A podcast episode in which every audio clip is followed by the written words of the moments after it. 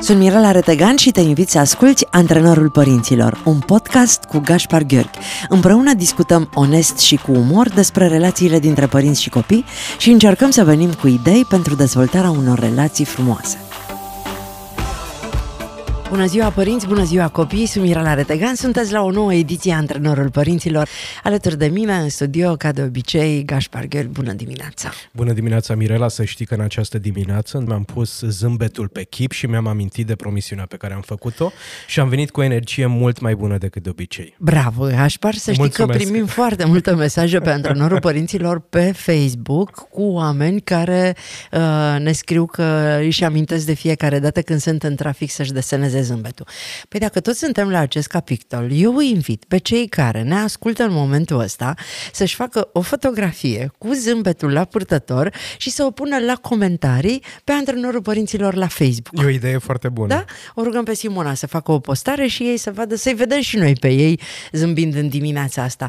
Vreau să vorbim despre condiționări. Uh-huh. Aud foarte mult în jurul meu părinți care folosesc condiționarea ca mod de a-și crește copiii. Am făcut și eu asta, am crescut condiționați de părinții noștri și probabil că pare așa ceva care ne-a intrat în obișnuință, dar poate că reușim să-l scoatem de acolo. Da, într-adevăr, am putea spune că pentru multe generații de români, Mirela, condiționarea a devenit o modalitate de relaționare, o modalitate de a ne raporta față de copii, față de nepoți, față de elevii de la școală, pentru că sunt prezente peste tot aceste proceduri prin care încercăm să determinăm un anumit comportament la copii. Cum se percepe în emoțional condiționarea? Prin rezistență de cele mai multe ori, printr-o stare de disconfort, o senzație de nu mă înțelege, nu mă acceptă, nu mă vede, nu mă cunoaște, nu contez cu adevărat. Ții minte vreo condiționare care să te fi frustrat foarte tare? Da, de-a lungul vieții? Da, da, da. Au, au fost destul de multe și în copilărie și și mai, mai apoi în, în viață. În copilărie, de exemplu, una dintre cele mai dureroase condiționări erau atunci când, dacă greșeam cu ceva sau dacă nu mă purtam exact așa cum și-ar fi dorit adulții din jurul meu, nu mi se vorbea. Și acest tratament al tăcerii a făcut uh, să devin un copil destul de controlat și limitat și să-mi reprim mare parte din energia corpului, pentru că altfel trăiam cu această teamă că voi pierde conectarea cu oamenii importanți. Deci stai puțin, asta e o con- condiționare? Sigur. Dacă nu te porți frumos, nu mai vorbesc cu tine? Uh-huh. Orice modalitate, Mirela, prin care încercăm să influențăm comportamentul celuilalt e o condiționare. În momentul în care pedepsesc e o condiționare, în momentul în care sunt agresiv verbal e o condiționare, în momentul în care folosesc diferite recompense e o condiționare, cu inclusiv toții le folosim. Dacă mănânci tot din farfurie, îți dă Sigur, mami trei exact, biscuiți, îmbrățișări. Da. Sau îmbrățișări, da, da. Și asta e o condiționare? Sunt condiționări, exact. Sunt condiționări uh, benefice, care cumva au menirea de a fi în favoarea copilului și sunt și o serie de condiționări care nu fac altceva decât să uh, îi impună copilului o structură și să-i determine o personalitate cu care el nu se identifică neapărat, dar de dragul familiei, de dragul relației cu părinții, va deveni obedient. Vorbim foarte mult despre iubirea necondiționată și despre idealul uh, relației cu cei pe care spunem că iubim, să ajungem la această necondiționare și aș vrea să vorbim despre ea uh, puțin mai târziu. Uh, Spune-mi, te rog, de ce avem nevoie de aceste condiționări? Cred că e ceva ce am moștenit de la generațiile anterioare. E un automatism pe care îl replicăm mai departe fără să stăm să ne gândim prea mult și pentru că nu prea avem alte strategii sau alte modalități prin care să ajungem la copiii noștri, la partenerii noștri, la clienții noștri, la prietenii noștri și atunci mergem pe calea minimei rezistențe. Ce am văzut atunci când eram copii devine cumva moștenirea pe care o ducem mai departe în viață și sunt cele mai la îndemână modalități, tehnici, instrumente, strategii pe care să le folosim. Ai idee cum am învățat să condiționăm noi oamenii? Fiind condiționați. Fiind uh, încurajați să fim într-un anumit fel, pentru că altfel societatea nu ne poate accepta. Și din păcate primele condiționări și cele mai uh, puternice și cele mai semnificative se creează în familia de origine. Câți dintre noi am fost iubiți pentru cine suntem? Majoritatea dintre noi am fost iubiți, acceptați, hrăniți, îmbrățișați, pentru că am corespuns anumitor așteptări pe care le aveau mama, tata, bunicul, bunica. Am făcut săptămâna asta o postare uh, pe Facebook-ul meu oficial, care s-a dus în, în mii de uh, reacții, în care exact asta spuneam atunci când Maia era mică și eu eram mică. Cu cât a crescut ea în înălțime, am crescut și eu în înțelepciune și astăzi știu să-i spun copilului meu, te iubesc așa cum ești. Dar când era mică nu știam să-i spun asta. Îi spuneam te iubesc, dar foloseam foarte des aceste condiționări. Te las să te duci cu prietenii dacă faci ceva. Te las să primești un obiect pe care ți-l dorești dacă notele tale vor fi acolo. Noi am avut la un moment dat probleme cu cântarul, pentru că Maia a moștenit toate, toate toate fricile mele și toate greșelile pe care eu aș fi vrut să nu le fac, le-am făcut cu propriul copil și îi condiționam în funcție de cât de mult poate să se abțină de la ceea ce își dorea să mănânce și îi dădeam alte recompense. Care sunt cele mai periculoase condiționări? Cred că acelea care îi determină pe copii să renunțe la cine sunt și să intre în pielea unor personaje cu care nu se vor putea identifica niciodată în viață. Și în momentul în care părinții îmi spun că mă iubesc doar dacă îmi păstrez săinuțele curate sau beneficiez de o îmbrățișare blândă din partea mamei sau din partea tatălui doar dacă am luat coronițe la sfârșitul anului școlar și dacă m-am purtat impecabil la serbare și am recitat poezia fără niciun fel de greșeală. Cred că acestea sunt printre cele mai dureroase și de ce? Pentru că mesajul pe care îl primește copilul foarte, foarte de timpuriu e că nu există în această lume loc pentru mine. În această lume există loc doar pentru o variantă distorsionată a mea, pentru un sine fals, pentru un copil care nu sunt eu, dar cu care va trebui să mă identific în această viață, pentru că altfel nu se poate trăi. Și partea cea mai dureroasă, Mirela, pe care am descoperit-o cumva în practica de psihoterapeut e că singurele contexte în care noi putem beneficia sau am putea beneficia de iubire necondiționată, e relația cu părinții noștri atunci când suntem copii.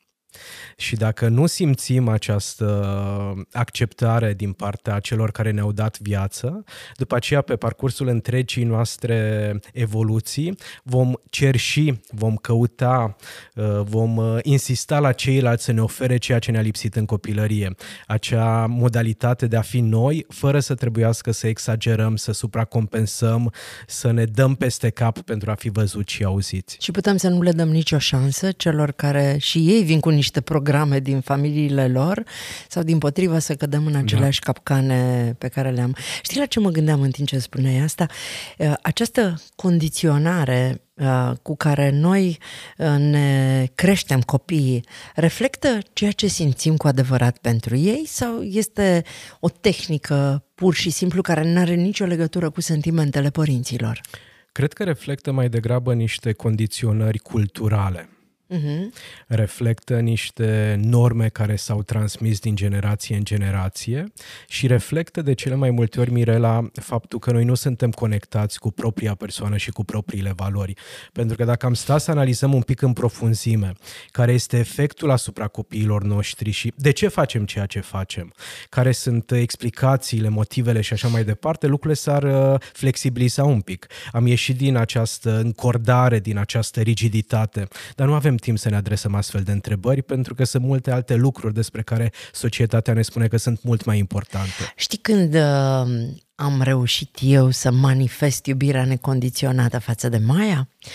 Din momentul în care am început să mă concentrez pe mine. A venit o zi în care, după ceartă cu Maia, chiar după ceartă cu Maia, în care i-am pus niște condiționări foarte dure și uh, am, uh, am exagerat foarte mult în manifestarea unor nemulțumiri care n-aveau o bază reală, erau doar frustrările mele, erau um, obiectivele mele neatinse, știi? Și după o astfel de discuție uh, eram uh, în... în Vinerea de Paște la Borșa, țin minte și unde s-a întâmplat asta. Am plecat pe deal, eram cu colegii mei și Amalia, care este mâna mea dreaptă la Zurli, m-a luat deoparte și a zis, ai, s-a supărat foarte tare, ai rănit-o foarte tare. Nu vrei tu să te concentrezi pe tine? A îndrăznit, deși ea este cumva subalterna mea, dar fiind de atâția ani împreună, a, dar a spus-o într-un fel în care nici, nici ea nu în, avea curajul să formuleze. Dar mie mi-a răsunat în cap într-un mod care mi-a schimbat complet viața. Când a spus concentrează-te pe tine, am realizat că toate reproșurile pe care îi le făceam Maiei și toate condiționările pe care eu le aplicam erau legate doar de incapacitățile mele de a atinge niște obiective. Da. Și ce frumos că în Vinerea Mare tu ai reînviat, de fapt. Da, de adevăratele. Ăla a fost momentul care mm. pe mine, apoi mi-a schimbat complet perspectiva în relația cu toată lumea din jurul meu, și cu șefii, da. Și cu angajații, și cu mama, și cu prietenii. Concentrându-mă pe mine, eu n-am mai avut timp nu să... mai simți nevoia să-i controlezi pe ceilalți. Și să-i judeci, da. Și să-i analizezi, și să-i etichetezi. Pentru că în momentul în care îmi venea să-i fac un reproș Maiei sau să-i pun o condiție, mă gândeam, stai puțin, dar tu ai făcut asta? Îmi ziceam eu mie. Nu. Ok, ia muncește, mătăluță, doamna tovarășa Mirela Retegan, repară tu mai întâi problema asta la tine. În momentul în care eu am rezolvat problema alimentației la mine... Maia și-a rezolvat singură problema. Hmm. În momentul în care eu am rezolvat legătura mea cu tatăl ei, i-am lăsat loc copilului să-și rezolve și ea legătura cu el. Hmm. Foarte frumos. Mi se pare fantastic felul în care, de fapt, ceea ce facem pentru noi se reflectă în ceea ce facem exact. uh, indirect pentru exact. Ceilalți. Și cât de mult se schimbă destinul copilului dacă părintele are grijă de propria persoană. Din acel moment, eu am reușit să îmi manifest iubirea necondiționată. Am simțit-o toată viața pentru Maia, dar abia din acel moment am reușit să o și exprim. Iar ea se simte astăzi un copil iubit necondiționat. Hmm. Dar, Gaspar, revenim la iubirea necondiționată a părinților pentru copii. Dar până acolo... aș vrea să-i ajutăm pe oamenii care ne ascultă să-i explici tu care e diferența între condiționare și limitele sănătoase. Pentru că eu nu mai condiționez pe Maia, dar asta nu înseamnă că nu pun niște limite. Și că nu sunt în continuare părintele ei care trebuie să o ajute să nu deraieze și să nu devieze de la drum. Hmm. Probabil că nu e o limită foarte, foarte clară între cele două, între condiționări și granițe sau limite, cum le-ai numit tu. Însă de cele mai multe ori condiționările pornesc de la o idee de genul că tu ar trebui să fii altfel. Tu nu ești bine așa cum ești, iar eu am puterea, am controlul, am forța și autoritatea de a determina aceste schimbări la tine. Hai să, hai să uh, vorbim puțin uh, specific. Uh-huh. Tu nu ești bine așa cum ești. Cum ești? Adică nu înveți... Nu ești un copil suficient de inteligent. Ok. Nu ești un copil suficient de slab. Arătos. Arătos, exact. Da. Nu ai ești... un aspect așa cum aș vrea eu să ai. Nu ești un copil suficient de sociabil. Nu ești un copil suficient de zâmbăreț. Nu ești un copil suficient de harnic, harnic de implicat în uh, sarcinile școlare sau în chestiunile administrative și atunci vin eu și... Uh, nu ești un copil suficient de supus? De exemplu, exact. Și atunci vin eu cu autoritatea mea de părinte și voi încerca să fac tot posibilul pentru a tra- te transforma în cine cred eu că ar trebui tu să fii. îmi imaginez așa un grafic pe perete, știi? Și uh, la fiecare punct să tragem o liniuță. Cum îl condiționăm pe copilul care nu ni se pare suficient de aspectuos? Că e cel mai la îndemână. Uh-huh. E grăsuț, mănâncă mult sau e foarte slab și mie nu-mi place cum arată, aș vrea să arate altfel și atunci ce-i fac? Mă uit urât la ele în momentul în care mănâncă. Fac, eu te las pe tine să spui, că aș putea să spun eu, da.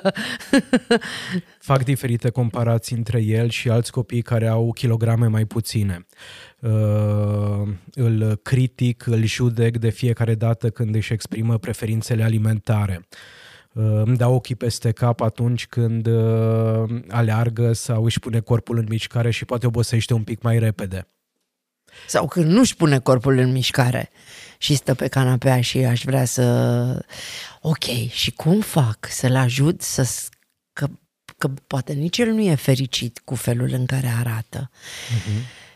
Că problema mea de părinte nu vine doar din dorințele mele, ci eu văd tristețea lui acolo. Cum fac să-l ajut fără să-l condiționez? Știi ce transmitem noi aici la Antrenorul Părinților din prima ediție încă? Și anume faptul că cel mai important aspect atunci când vine vorba de interacțiunea părinte-copil este relația. Sunt eu conectat la copilul meu? Sunt eu deschis față de copilul din fața mea? Sau îl confund de fiecare dată cu copilul din imaginația mea? Niciun copil nu va deveni supraponderal, din punctul meu de vedere. Niciun copil nu va avea rezultate școlare sub capacitățile sale. Niciun copil nu va evita interacțiunile cu ceilalți dacă se simte în siguranță în interacțiunea cu mine, părintele. Kilogramele în plus, comportamentele supărătoare, notele mici sunt niște strigăte de durere. Durere pe care eu nu o văd pentru că nu mă uit acolo unde ar fi indicat să mă uit. Mă uit de fiecare dată la aspectele de suprafață. Freud ne-a încurajat de foarte mult timp să privim ființa umană ca fiind un iceberg. Și noi atunci când ne uităm la copiii noștri, vedem doar vârful, partea de suprafață. Nu îndrăznim să ne uităm în adâncime și știi de ce? Pentru că ne este teamă că dacă ne uităm, ne uităm în profunzimea psihologică și emoțională a copiilor noștri, se va stârni și profunzimea noastră psihologică și emoțională, care e plină de durere și de suferință. Pentru că și noi am fost acolo. Exact. Și ce facem noi pentru a avansa în viață? Ce facem noi pentru a da la o parte condiționările cu care am fost crescuți? Ce facem? Le dăm uitării. Le băgăm undeva în inconștient. Exact, sub partea asta de suprafața apei și nu mai îndrăznim să ne uităm să vedem ce e acolo de teamă că vom fi copleșiți. Și atunci facem același lucru și cu copilașii noștri. M-ar ajuta foarte, m-ar ajuta foarte tare. Îmi doresc foarte tare că nu mă mai ajută nimic. Dumnezeu mă mai ajută acum. Doamne, Gașpar, deci mă uit așa în urmă, totuși mai face douăzeci și doi de ani la anul. Mulțumesc. Și mă uit în urmă câtă luptă am dus să înțeleg singură niște lucruri, pentru că pe vremea în care eu am născut-o nu exista nimic, dar chiar nimic, iar acum exista doar un doctor, nu mai știu cum îl cheamă, Spuc, Spuc, Spuc. Da. Și acum e foarte contestat. Bine că nu l-am citit. Nici măcar scuza aia nu am, că l-am citit pe ăla și din cauza lui am făcut niște alegeri greșite. Dar am fost într-o permanentă căutare, într-o luptă permanentă. Eram conștientă de greșelile pe care le fac.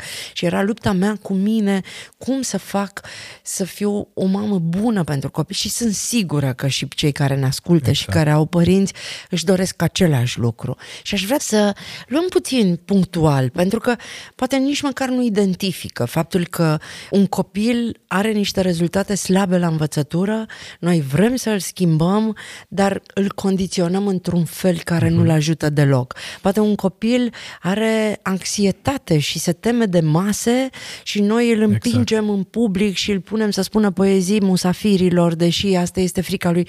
Așa să le luăm un pic pe rând, în, în ideea că părinții s-ar putea recunoaște, poate că nici măcar nu identifică niște probleme pe care ei le, le-au creat și persistă în ele, degeaba venim noi să le dăm medicamente dacă n-au apucat să-și pună un diagnostic. Și pentru cei care nu se duc la specialiști și nu merg la psiholog și nu vorbesc cu oameni care chiar pot să le dea niște sfaturi, să-i ajutăm să identifice locul în care se află. Am vorbit despre condiționarea celor care au probleme cu greutatea și cu relația cu, cu alimentația.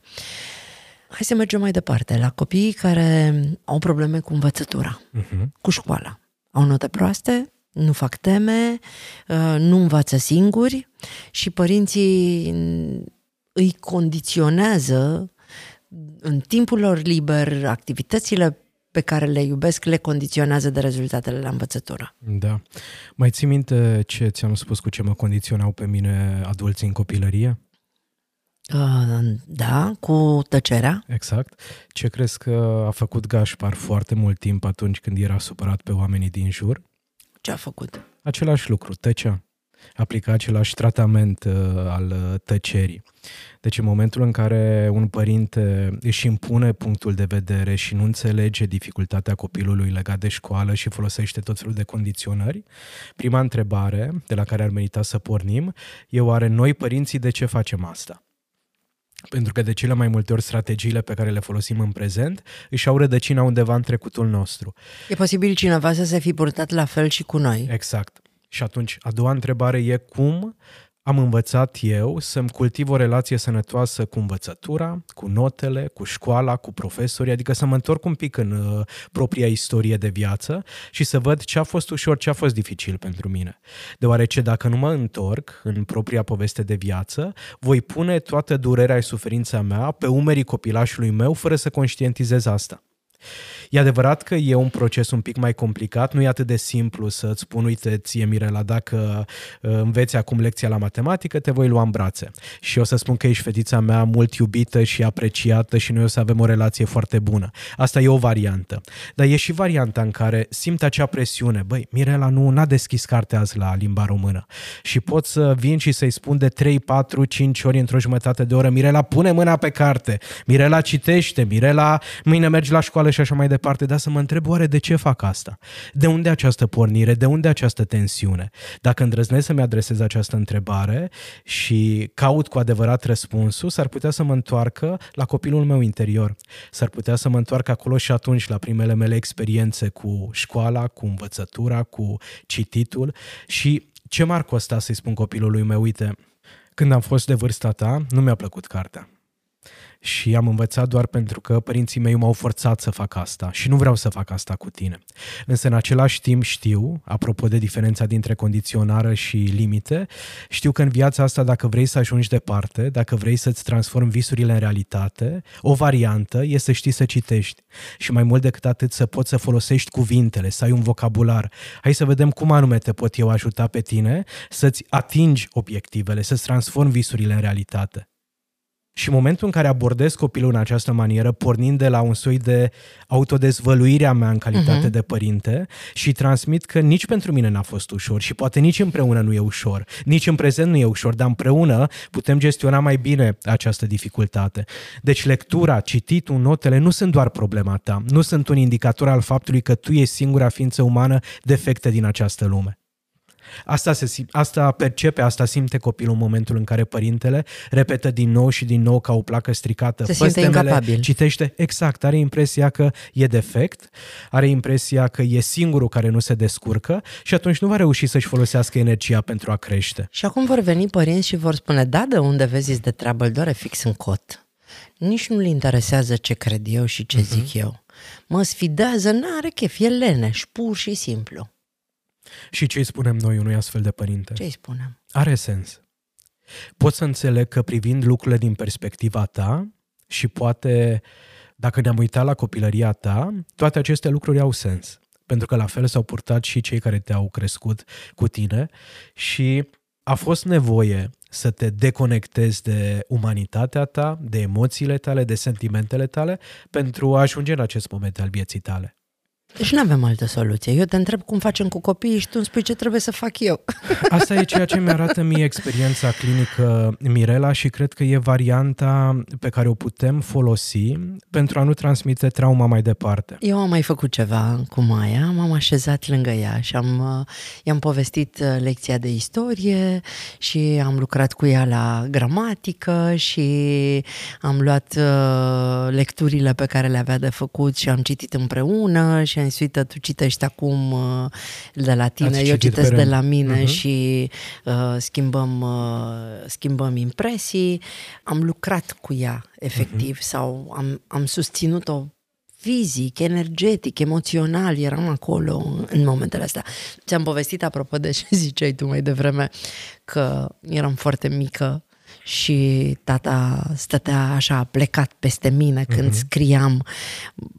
Recunoști imaginea? Da, da, da. Și mai dădea câte una peste cap când uh, uh, greșeam o literă sau un bastonaj sau ceva, și țin minte foarte bine că aveam stilou de la polonezi cumpărat mm. cu peniță de aur, ziceau ei, că nu se găseau stilouri, și la un moment dat am întors stiloul și tata, în loc să mă pocnească pe mine, și-a băgat uh, mâna în, în peniță uh-huh. și am făcut-o intenționat, pentru că uh-huh. mi-am dorit să-l doară. Să simtă și el, să cum, simtă e. Și el cum e să te lovească cineva. Da. Și am jucat-o ca și, bineînțeles că mi-am luat-o și mai bine pe urmă, că uh-huh. eram neatentă de două ori, dar uh, am realizat toate lucrurile astea în relația cu Maia și am încercat să nu pun presiune pe ea și să o las să învețe cât îi place, ce îi place, și să o susțin în momentele importante. Niciodată nu mi-am dorit pentru ea cel mai bun liceu, cele mai bune note, participarea la toate olimpiadele, la toate concursurile, pentru că mi-am dat seama că nu este genul acela de exact. Copil. Probabil că ea are alte talente și o să și le găsească și o să și le dezvolte. Mm. Sunt copii care fac asta cu bucurie. Învață și sunt obsedați de uh, descoperirea lucrurilor din uh, manuale, și sunt copii pentru care trebuie să facem școala, că n-avem de ales. Și toți copiii sunt la fel de valoroși, indiferent de categoria din care fac parte. Hai să trecem și la categoria copiilor care nu-și doresc expunere și totuși părinții simt nevoia să îi împingă în față. Eu am fost genul ăsta de mamă, mm-hmm. pentru că eu, fiind sub, supra-extrovertită, Maia, o persoană mult mai retrasă, simțeam, mă simțeam prost că mergeam cu ea la evenimente în public și ea stătea lipită de mine și nu vorbea cu nimeni, saluta, uh-huh. dar era de o discreție maximă uh-huh. și eu eram efervescentă, eram foc de artificii și am împingeam, da, du-te, da, vorbește, da, zi și tu, și na, n-am avut, n-am avut da. Cu cine. Râd pentru că asta făceau și părinții cu mine. Și e, e provocator, e complicat, e dificil pentru un părinte atunci când copilul are un temperament diferit și tu ai un temperament dezinhibat, te încarci cu energie atunci când ești în prezența oamenilor, când ești în centrul atenției, însă Maia, posibil, eu cu siguranță, avem temperamente ceva mai inhibate, ceva mai rezervate, iar pentru noi mulțimea e obositoare, e supărătoare. Și mult mai selective, voi vorbiți da, cu... Da, da. Anumite persoane. Eu sunt a tuturor.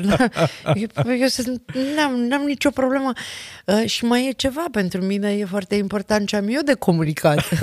Știi? Da, pentru voi da. E mai important să stați să ascultați. Exact. Dar mă, mi-a luat niște ani până m-am prins.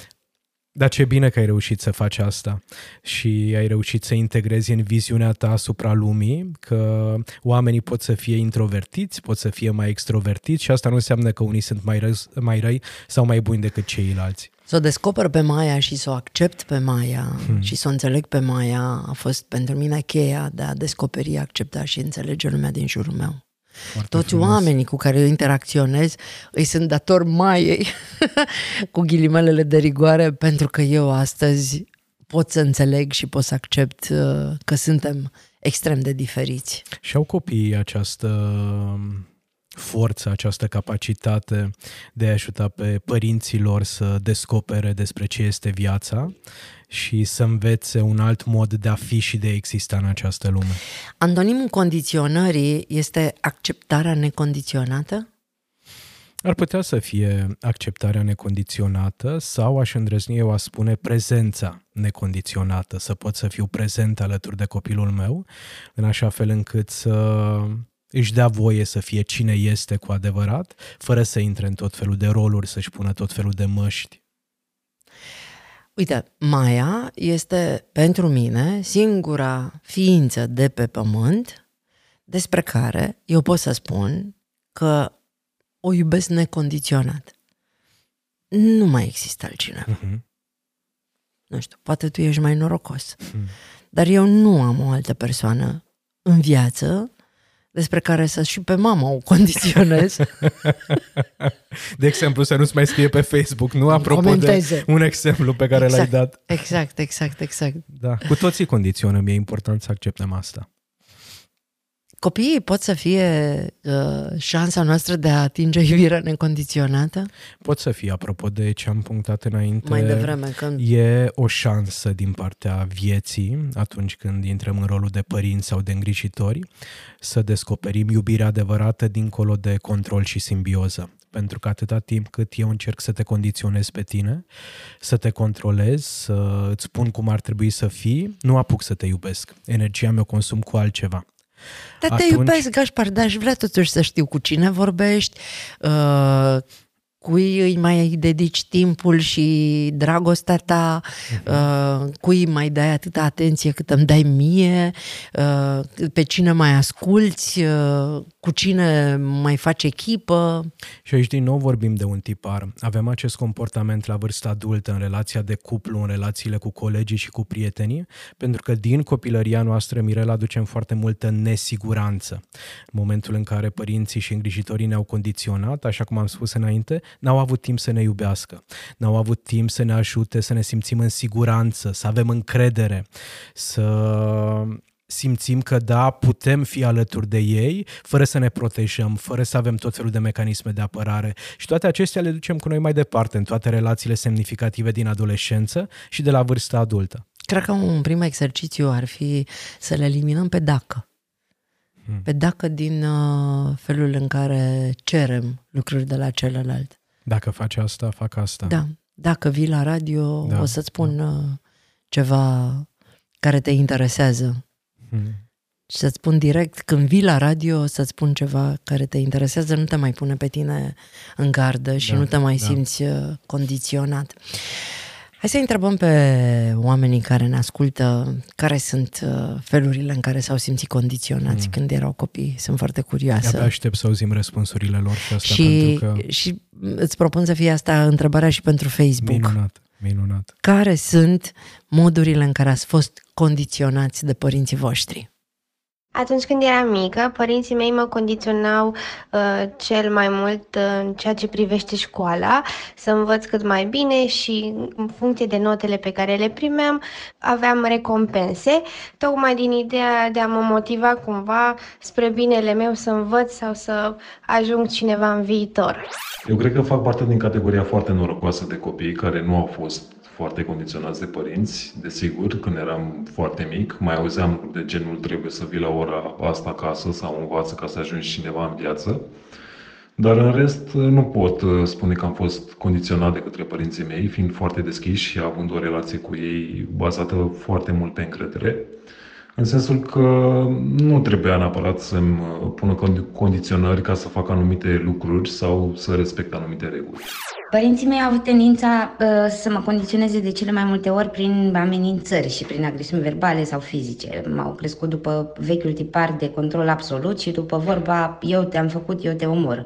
Era totul pe principiu dacă nu înveți ce note bune să vezi ce bătaie mănânci, dacă nu vii acasă înainte să apună soarele să vezi ce pățești, dacă nu faci cum zic eu te dau afară din casă și pe străzi și tot așa. Gaspar, crezi că există o școală în care oamenii învață cum să condiționeze? Sunt atât de diferite modalitățile. Ar putea fi, într-adevăr, o școală care se regăsește în fiecare casă, în fiecare familie, în fiecare instituție de învățământ, din păcate, da. Și spuneam înainte că abia aștept să aud ce spun ascultătorii noștri și de ce. Pentru că putem înțelege un pic mai bine toată încărcătura nocivă a condiționării dacă o conștientizăm și dacă vorbim despre asta, dacă îndrăznim să punem în cuvinte experiențele noastre dureroase, pentru că putem învăța unii de la alții. Noi românii avem tendința de a ne ascunde vulnerabilitățile, durerea și suferința pentru că nu avem acest exercițiu, dar din fericire lucrurile pot să fie schimbate și atunci când realizăm de cât de multe feluri e această condiționare, abia atunci putem face niște schimbări semnificative în comportamentele noastre. Să le spunem celor care ne ascultă că eu o să ofer uh, unui ascultător care completează pe Facebook la Antrenorul Părinților răspunsul la întrebarea în ce feluri ai fost condiționat când erai mic, o carte dincolo de parenting și teorii, provocările părintelui de astăzi, cu discuțiile noastre de la Antrenorul Părinților și jocuri de jucat toamna. Asta este o colecție foarte frumoasă în care eu am strâns uh, jocuri pe care părinții le pot face cu copiii oriunde. Am plecat de la ideea că Maia îmi spunea de foarte multe ori hai să ne jucăm ceva și eu aveam blank. Și am zis, dacă eu care sunt mama jocurilor și din asta trăiesc, am momente în care mă blochez, ce fac părinții care nu au acest exercițiu? Și am scris o serie de jocuri de jucat pe anotimpuri. Minunat. Și eu fac cadou pe cea uh, de toamnă. Ce ne-ai adus acolo? Din partea paginii de psihologie am adus cea mai recentă apariție editorială, Darul prezenței conștiente, și cred că se leagă foarte bine de subiectul discuției noastre, pentru că avem nevoie de această conștientizare pentru a face schimbări, iar uh, autoarea oferă foarte multe exerciții practice, exact așa cum îți place ție, apropo de cum putem trăi în așa fel încât să fim noi și să renunțăm la ceea ce ne-a spus societatea că ar trebui să fim, să renunțăm la condiționări. Dacă tot e despre condiționare, mă bucur foarte tare că astăzi sunt sigură că părinții care ne-au ascultat și cei care ne-au ascultat au identificat niște programe pe care fie le-au preluat de la părinților, fie le aplică pur și simplu la nivel de societate. Putem să facem față felului în care societatea ne obligă la condiționări fără să fim pedepsiți pentru asta? Deci întrebarea e dacă putem să facem Putem să față... trăim fără condiționări? Uh-huh. Nu cred că putem fără condiționări. Uite, de exemplu, o condiționare e și ce am făcut noi acum. Răspundeți la întrebare și noi vă dăm cadou o carte. E o formă de condiționare. Doar că, care e diferența? Diferența e că noi, adulții, putem alege care sunt acele condiționări pe care le acceptăm și acelea pe care le respingem. Din păcate, copiii noștri nu au această libertate și atunci, de cele mai multe ori, ei se simt nevoiți să se supună. În momentul în care condiționările pe care le resimțim sau le vedem în jurul, în jurul nostru, favorizează atingerea obiectivelor noastre, ele sunt în favoarea noastră. Vreau să încheiem misiunea cu un cântec. Am adunat în versurile unui cântec un mesaj care vorbește fix despre asta. Te iubesc așa cum ești. Mm. Este un cântec pe care uh, Marius Moga l-a compus, eu am scris versurile și Narcisa Suciu cu Fetița Zurli îl cântă. Este fix concluzia acestei emisiuni și ceea ce ar trebui noi, părinții, să facem pentru copiii noștri. Mulțumesc frumos, Gaspar! Mulțumesc! Îi invit pe cei care ne ascultă să nu uită că suntem în plină campanie Încalță un copil de toamnă și intrați pe Fundația Zurli, unde găsiți toate detaliile prin care puteți să ne ajutați. Peste o sută cincizeci de mii de copii se duc în continuare în România flămânzi și nu au o pereche de încălțări cu care să treacă iarna. Anul trecut am încălțat zece mii de copii, anul acesta ne-am Am propus cincisprezece mii, de oriunde ați fi, din orice colț al lumii și ne ascultați, puteți să fiți parte din această campanie, iar în seara de Crăciun, când o să vă bucurați alături de cei dragi la căldurică, o să țineți minte că anul acesta un copil din țara asta, unde încă mai există foarte multă sărăcie, trece iarna fără să înghețe picioarele datorită vouă. Sunt Mirela Retegan și alături de Gaspar Gheorghi vă dorim o duminică minunată.